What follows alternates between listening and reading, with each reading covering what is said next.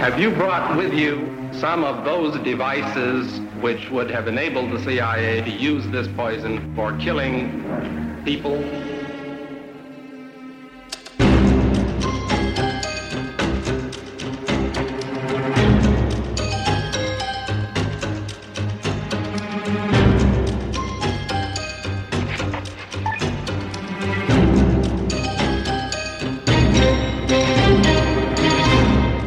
For mig handler historien meget mere om en grænseløs personlighed med perverse tendenser, som bliver til et redskab for efterretningstjenester. Og fordi han er det, så bliver der ikke sat nogen grænser for hverken hans perversion og hans misbrug af unge piger og andre former for forbrydelser.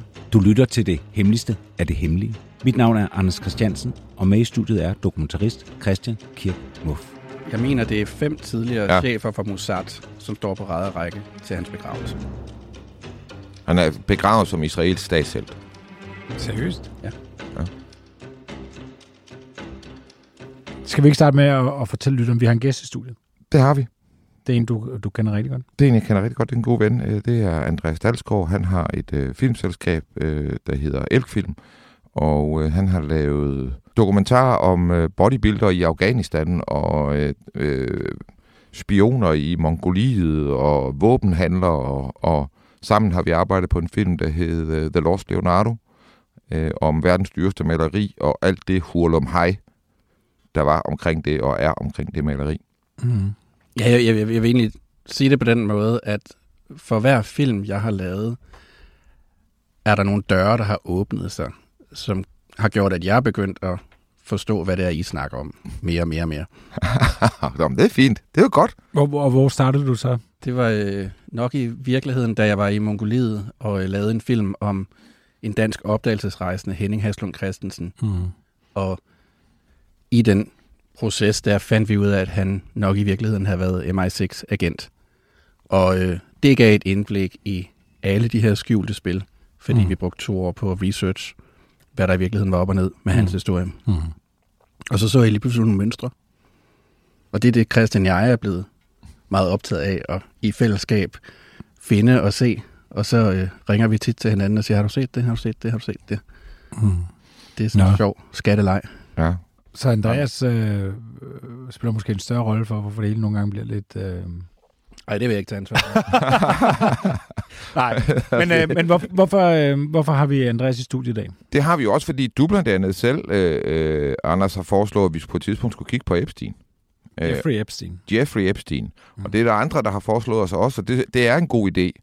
Og Andreas har kigget ind i sådan nogle miljøer, som er tæt på og omkring Epstein og en kultur, som den man kan kunne se omkring Epstein.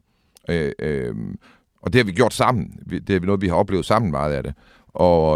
Og så tænker jeg bare, at det kunne være interessant at prøve at tale om det, som vi jo ikke har talt så meget om i vores program, og som er helt centralt i efterretningstjenesternes virke i det hemmeligste af det hemmelige, nemlig menneskernes kønsdrift.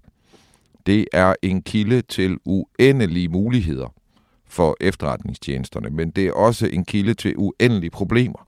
Mm. Fordi lige så vel som de kan bruge kønsdrift hos mennesker til at få oplysninger på de mennesker, som man kan bruge til afpresning eller andet, så de ansatte i efterretningstjenesterne selv, og de, der sidder og kigger på optagelserne af andres sex, de har selv et sexliv. Man skal lige tilføje, at ud over kønsdriften, så er grådighed også en virkelig stærk drift. For at give et eksempel. Ja.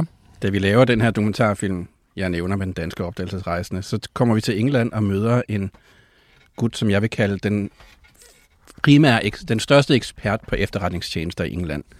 Og han bor i sådan et hus fra 1600-tallet med en kæmpe bogsamling og en russisk pianist som kone, mange år yngre. Han lugter af whisky. Og han fortæller så noget om, hvordan efterretningstjenesterne arbejder. Og nogle betaler penge, men for eksempel den engelske efterretningstjeneste, de betaler aldrig penge til deres agenter eller deres assets. Det, de gør, det er, at de giver dem forretningsmuligheder. Og det vil sige, du får måske koncessionen på Coca-Cola i et land, eller hvad det nu måtte være. Og der kan man se en sådan et sted, hvor finans, penge møder efterretningstjeneste, fordi når du får mulighed for at lave de her typer business, så er det ikke altid helt tilfældigt. Hvad tænker du? Jeg tænker i forhold til Epstein. Ja. Alle mulige mennesker er spekuleret i, hvor kommer hans penge fra? Hvordan kan han blive så helt utrolig rig på hvilken baggrund?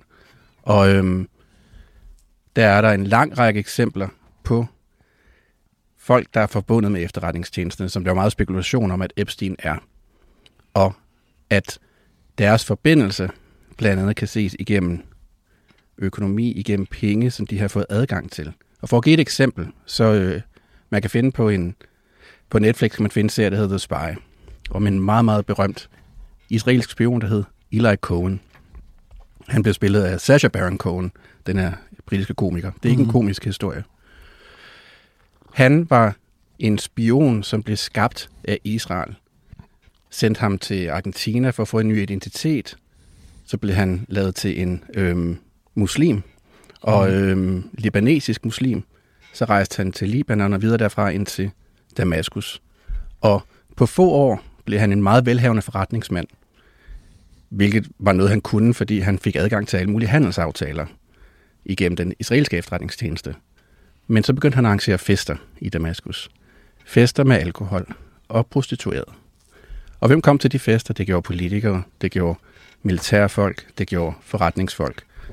Alle i eliten nærmest, kunne man ligesom sige, havde været forbi Eli Cohens penthouse i centrum af Damaskus. Lige pludselig fandt efterretningstjenesten i Syrien så ud af, at ham her, han er jo i virkeligheden israelsk agent. Men i den periode, der havde Israel fået adgang til helt vildt mange hemmeligheder i Syrien. Deriblandt en helt fantastisk historie.